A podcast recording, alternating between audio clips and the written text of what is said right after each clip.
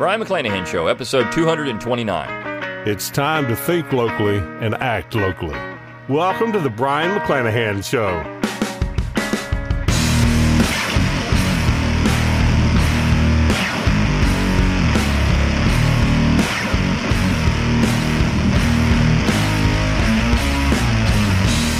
Welcome back to the Brion McClanahan Show. Glad to have you back on the program. Very glad to be here. Don't forget to follow me on Twitter at Brion McClanahan, like my Facebook page at Brion McClanahan, and of course, subscribe to my YouTube page at Brion McClanahan, where you can watch this podcast. If you want to look for all those things, just go to my webpage, brionmcclanahan.com, B R I O N, McClanahan.com. At the top of the page, you'll see all my social media buttons. While you're there, give me an email address, and I'll give you a free ebook Forgotten Founders, and a free audiobook of the same title read by yours truly. You can support the Brion McClanahan Show there by going to brionmcclanahan.com forward slash support or just click on the support button at the top of the page. You can throw a few pennies my way, help keep these lights on, help keep the podcast going. Anything is greatly appreciated. You can also get there uh, book plates. So if you want to get my autograph on one of your books, one of the books that I've written, you can purchase those there as well. It's really easy, and I'll autograph them and send them out to you. So you've got my book plates there. Also at that page, brionmcclanahan.com, you got a little button that says shop. Click on that. It'll take you out and get all my Brion McClanahan show logo gear. A lot of great stuff t-shirts, uh, coffee cups, uh, wall clocks even. I mean, cool stuff. So you got that. And of course, the best way to support the Brion McClanahan show, though, is going to mcclanahanacademy.com. mcclanahanacademy.com. It's always free to enroll. Click on that enroll. It's free button. You click on that. And almost immediately after doing so, you will get an email that contains a link to my free class 10 Myths of American History. So all you got to do is enroll, click that thing, enroll. You get a link to that free class. So enrolling now gets you something awesome, which is a free class. So uh, enroll at McClanahan Academy. You get the best deals on forthcoming courses. There's also a little nugget there if you do enroll. So going out and enroll, uh, it's it's a great way to support the show, and of course you get something out of it too. And you can always support the show by going to Learn True, Learn True, T R U E, LearnTrueHistory.com. That's my affiliate link for Tom Woods Liberty Classroom. Uh, if you uh, purchase a membership through that link, of course, you help the show, and you also get great stuff. Over 20 classes on history, philosophy, economics, a lot of good stuff. So, LearnTrueHistory.com. It's a wonderful way to support the Brion McClanahan show as well. All right. This is a listener generated episode. It's a it has to do with a article that was in Chronicles magazine.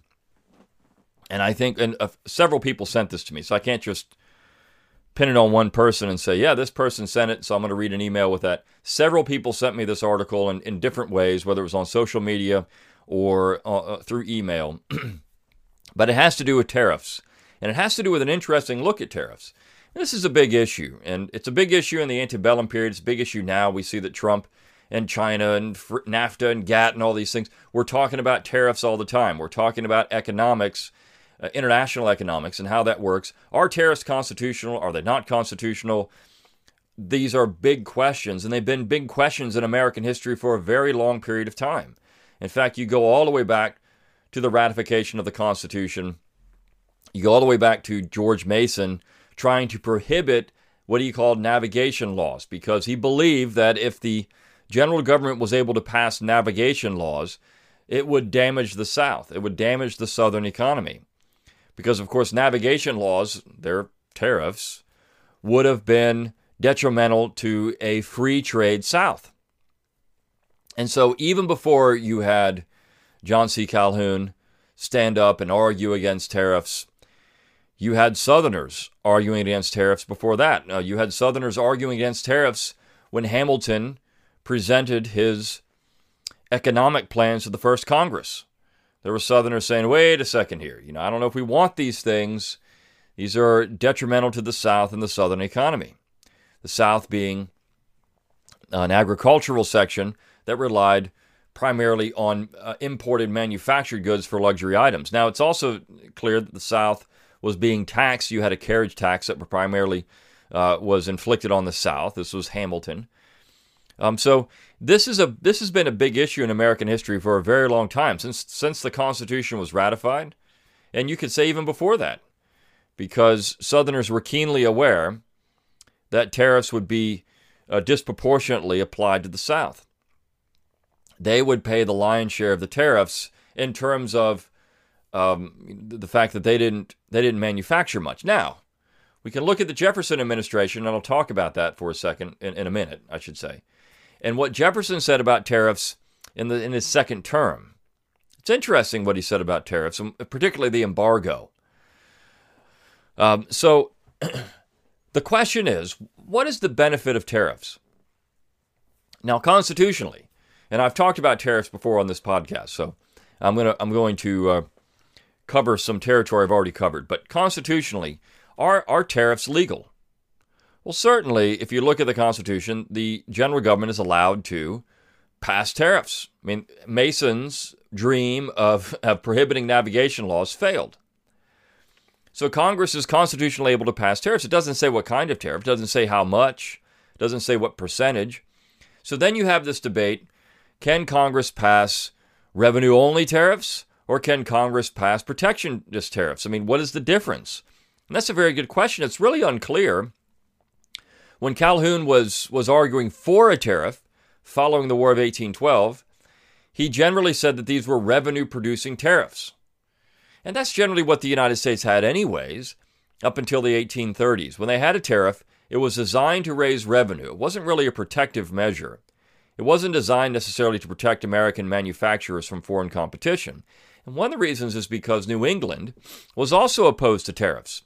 If you go back and look at Daniel Webster in 1812, one of the things that he was highly critical of the Madison administration about were the protective measures that were being used against the British because of what they called at that time the carrying trade.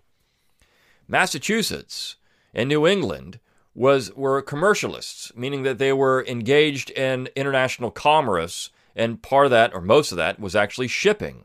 So by passing tariffs and having these very large protective measures, that hurt New England. And so Daniel Webster in 1812 is railing against the Madison administration because they have these tariffs, these protective tariffs. And he's saying this is destroying New England. Now, Daniel Webster later on, when you get to the 1830s, would be a protectionist. And that's because Daniel Webster was always a New England sectionalist. He was never a nationalist, he was a New England sectionalist. But certainly in the 18 teens, Daniel Webster was against protective tariffs, as was most of New England. You look at uh, Jefferson's embargo, and the stiffest opposition to that embargo came from New England, also from Virginia and the constitutional purists known as the Quids, people like John Randolph of Roanoke. So you had this kind of uneasy alliance at that point against the tariff with constitutional purists like the Virginians. And see, this is the important thing to note about this. The Virginians were not basing it on anything other than, at that point, what the Constitution can and cannot do, what it does not, and what it does and does not authorize. Whereas New England was looking at it as a purely economic uh, motivation. You know, they, they were concerned about their own wallets, about their own pocketbook, and what tariffs would do to New England overall and the New England economy. So there's two different ways to look at this. Now, uh, as we go forward, of course, we get to the 1830s. Well, I should say this. Let's, let's go to after the war. 1816, you get Calhoun arguing for the bonus bill, which also included, he, he, he was also arguing for a tariff. And so we had a revenue only tariff. Now, what point do we get from a revenue tariff to a protectionist tariff is the question. Well, we know by the 1820s, the general government passed the Tariff of Abominations in 1828, what South Carolina called it. And it was a protectionist measure. Now, it got essentially over that quarter threshold. I think when you start looking at revenue and then protection, generally the idea is when you get above about a quarter, um, you start getting to something that's considered more protection. And if you target specific articles, then you're talking about protection. Um, and this is what the British were doing before the American War for Independence. They were targeting specific articles. They were saying, for example, uh, you know, wool or lead or glass. Uh, these things are going to be taxed.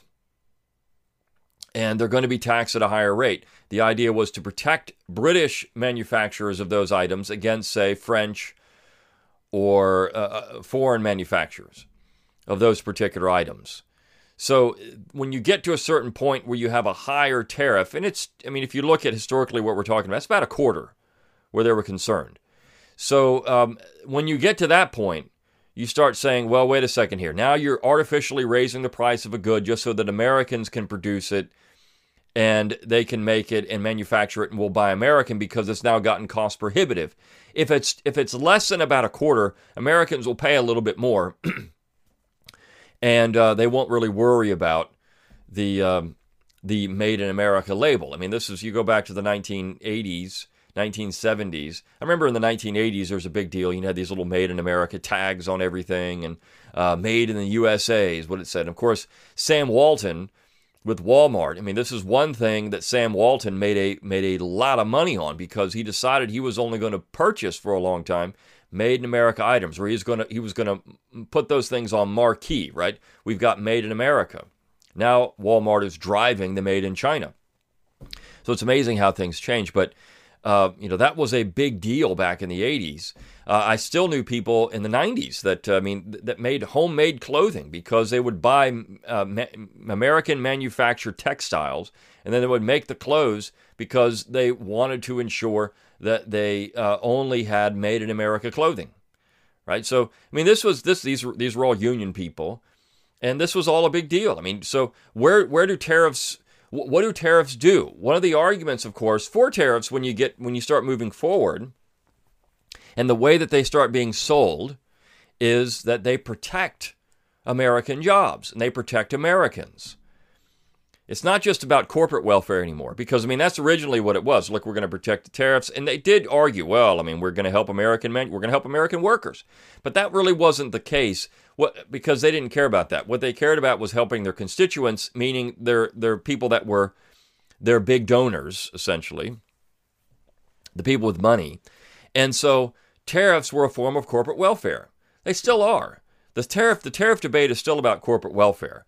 Uh, whether it's going to be a low tariff or a high tariff, it depends on what how that's going to help the American uh, companies that are benefited or burdened from these tariffs. But initially, it was corporate welfare. You had uh, iron manufacturers, you had uh, textile manufacturers. These type of people were helped by the tariffs, and so Nobody really talked about workers until they had to try to sell a tariff on a moral means. Uh, well, it's going to help American workers. We're going to help Americans. We're going to help our own people. So that's an interesting argument. Essentially, that's what this Chronicles article gets into. It gets into that particular argument. All the other economic stuff is irrelevant whether it hurts people, whether it doesn't help, whether it helps people in terms of whether it raises prices or lowers prices. Those are all academic arguments to some people. It doesn't really matter because at the end of the day, what's really important is about helping Americans. It's about helping Americans. It's a nationalist type of argument because it doesn't really matter where these factories are built, even though we know the factories for years were built in New England and the Midwest. And so, was that really helping Southerners? So you always had that kind of was it really a national uh, a national economic policy or more of a sectional economic policy? On the other hand, is free trade a national economic policy or more of a sectional economic policy? Both have merits. I mean, you could say, well, free trade does help everybody because not everyone's employed in manufacturing. You could also say that manufacturing, by by having that, helps a substantial number of people because people are in manufacturing. But for most of American history, more Americans have not been have not been in manufacturing than have been in it. So the article, the economic, the economic benefit to not having tariffs and lower prices on things has helped more people than just having tariffs and having people in manufacturing. Now, but that doesn't get into a couple of, of uh, interesting arguments that people will make about tariffs, and that's this particular Chronicles article. So let me let me talk about this. Um, and it's it's an interesting way to sell it. And frankly, it's a, it's a strong argument, particularly if you're a nationalist. If you're a nationalist, this is a very strong argument. The title of the article is Protectionism as a Path to Piety, and it's written by John Howling. I don't know Mr. Howling, uh, but um, it's it, the, the, subtitle is answering the parricidal economists, uh, economists, economists. If I could speak this morning, the parricidal economists. And essentially, a parricidal is um, someone who slaughters a family member. So he's saying essentially the economists that are arguing against tariffs are, are, are taking this out on a family member, meaning American workers. It's like your family. Why would you kill them? There's no virtue in that. And so he first is very critical of Frederick Bastiat.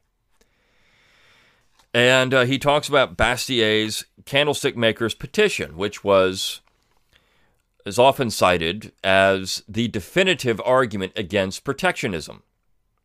And then, as Trump started talking about tariffs, there was a satirical piece produced by Mark Perry. Mark Perry is professor, a professor of economics at the University of Michigan Flint, and he is a uh, scholar with the American Enterprise Institute (AEI). And he he changed the language of the Bastiat petition and updated it for the modern times. Now, what's interesting about this is that I, there was also another question that was posed to this: Have any Southerners really ever produced a strong summary of Bastiat? And yes, there was one, and it's a person that um, you wouldn't, nobody really knows anything about, and you wouldn't, you wouldn't go out and find this person right off. I mean, people say, you know, Calhoun is tariffs. Southerners produced, one Southerner produced a very interesting summary of Bastiat. Her name, her name is Louisa S. McCord. Louisa S. McCord was a poet from South Carolina. In fact, she translated Bastiat. Uh, she also wrote wonderful poetry, but she's an antebellum poet. She was a contemporary of people like Henry Timrod and William Gilmore Simms. In fact, they really admired her poetry. And when you, you know, Henry Timrod is a poet laureate, often called the poet laureate of Confederacy, and Timrod's poetry has been updated by Bob Dylan and turned into an album. Uh, William Gilmore Simms was one of the best known poets in America in the antebellum period before he wrote what are often called the anti Uncle Tom's Cabin novels. When, when uh, Uncle Tom's Cabin came out, a lot of Southerners picked up their pens and started writing refutations of that book and started defending the South. And so Simms wrote one of those. And so he's often vilified for this. But he was a very good writer, wrote tr- tremendous romance novels. If you, when I say romance, I'm not talking about uh, you know romantic affection. It was a romantic way of looking at the past, similar to uh, James Fenimore Cooper. I mean, if you like James Fenimore Cooper and the Leatherstocking Tales, you would love William Gilmore Simms. So, uh, Louisa McCord had a wonderful defense of Frederick Bastiat and free trade. And she's from South Carolina. Free trade, in her mind, was a uh, was a policy that would help the South and help the most people in the United States. Uh, but you have a Southerner translating Bastiat, which was really interesting. So, uh, Mr. Howling says, you know, these libertarian arguments, they're clever. They're clever, they're reasonable. And he says, but then he says, so reasonable they border on insanity. As Chesterton wrote in Orthodoxy, the madman is not the man who has lost his reason. The madman is the man who has lost everything except his reason. So what what Howling is saying here is, well, libertarians are just too reasonable. They don't they don't actually think about the other side of their arguments. They don't think about the impact of their ideas on continuity in society. They don't think about the impact of their ideas on the American family, the path to piety. That's what he's saying. He's saying piety is a part of justice.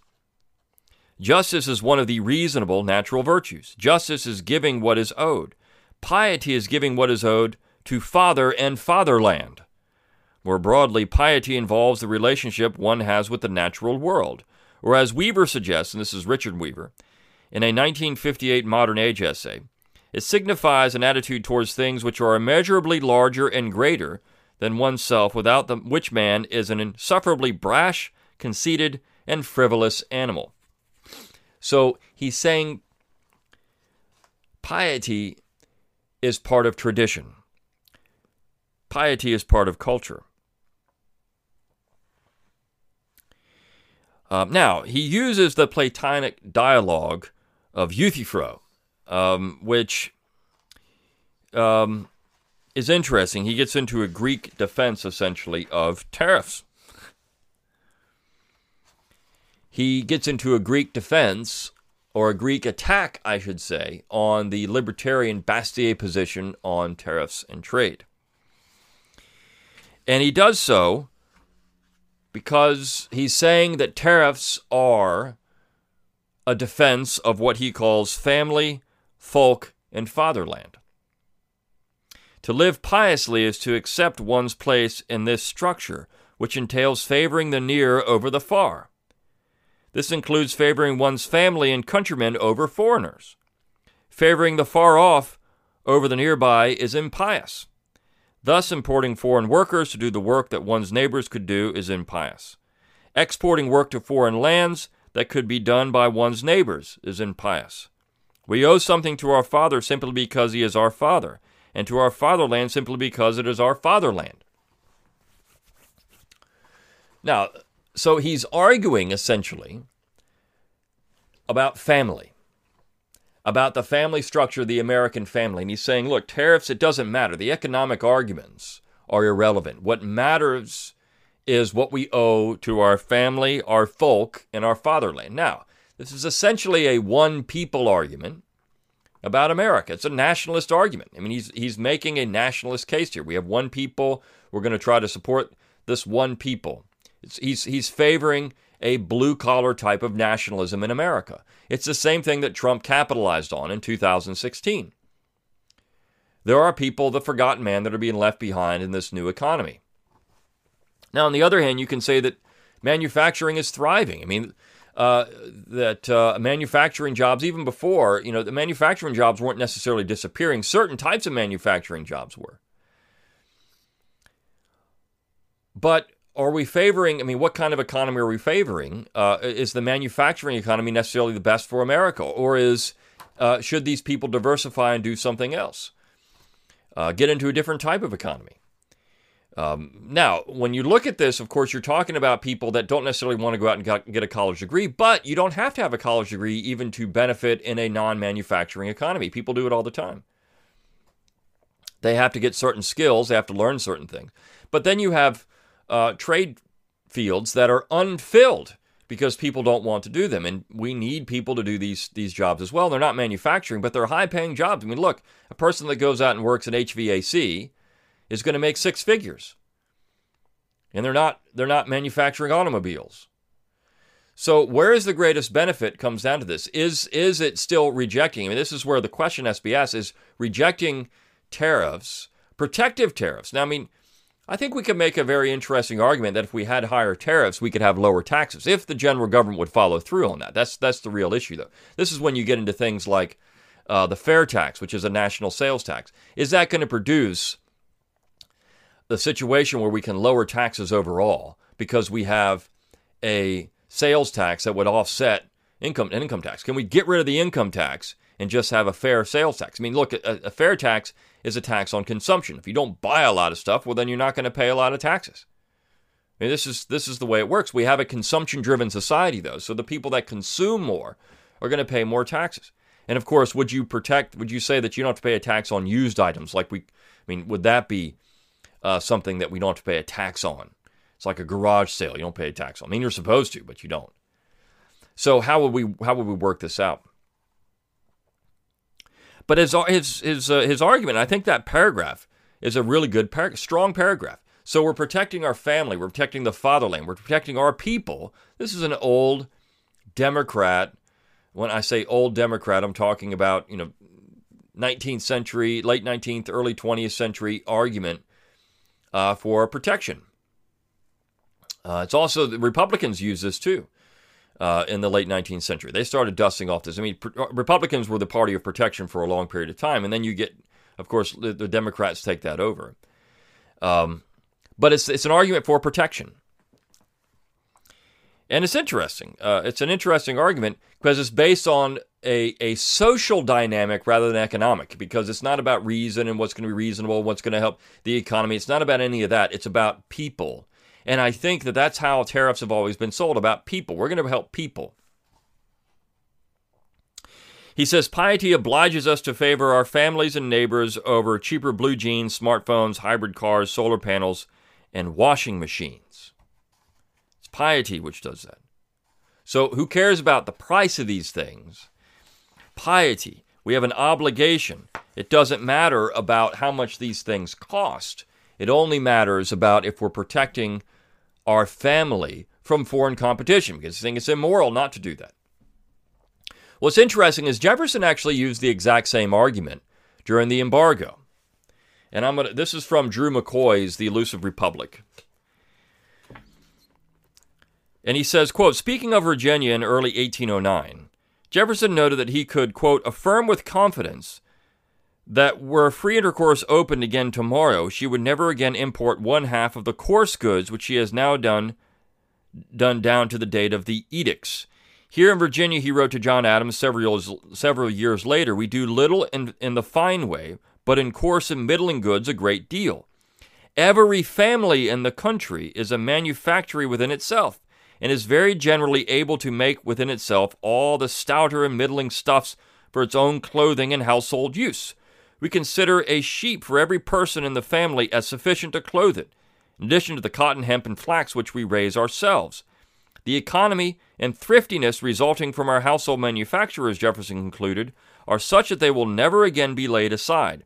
And nothing more salutary for us has ever happened than the British obstructions to our demands for their manufacturers. Restore free intercourse when they will, their commerce with us will have totally changed its form, and the articles we shall in future want from them will not exceed their own consumption of our produce. McCoy says the embargo Jefferson thus contended had finally forced Americans to realize their full potential in household manufacturing, a momentous achievement that had always been implicit in the revolutionary impulse.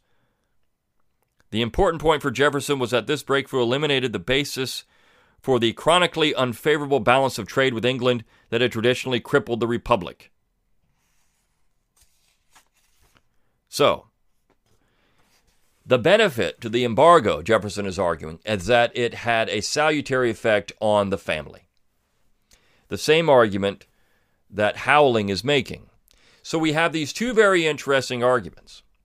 We have an embargo which encourages the family to be independent. A sheep for every person is enough to clothe them. Now, Americans aren't going to do this. We're not going to go out and shear a sheep and then weave the, the product into our own coarse items. When he, he, he said, you know, a lot of people needed these coarse items. Most Americans didn't wear cotton in the 18th century and 19th century. They wore coarse fabrics, which were linen and, uh, well, I mean, that could be made out of cotton, but linen and wool, woolen items. Wool was still primarily uh, the, the uh, material of choice for clothing. Wool. Uh, and we look at that and think, oh my gosh, that would be miserable. I mean, because we, we love our cotton and our synthetic uh, fibers now which are much more comfortable to wear. It's comfortable on your skin. But wool was still the primary article of, of, uh, of choice when it came to clothing. But Jefferson is making the same argument. This is going to help the American family. It's going to help Virginia, his country. It's going to help Virginia be independent of anything else. And it doesn't matter if we have free trade. The benefit of the of the embargo was that it forever created a natural manufacturing base in Virginia for coarse items and household items and your clothing. It made people independent.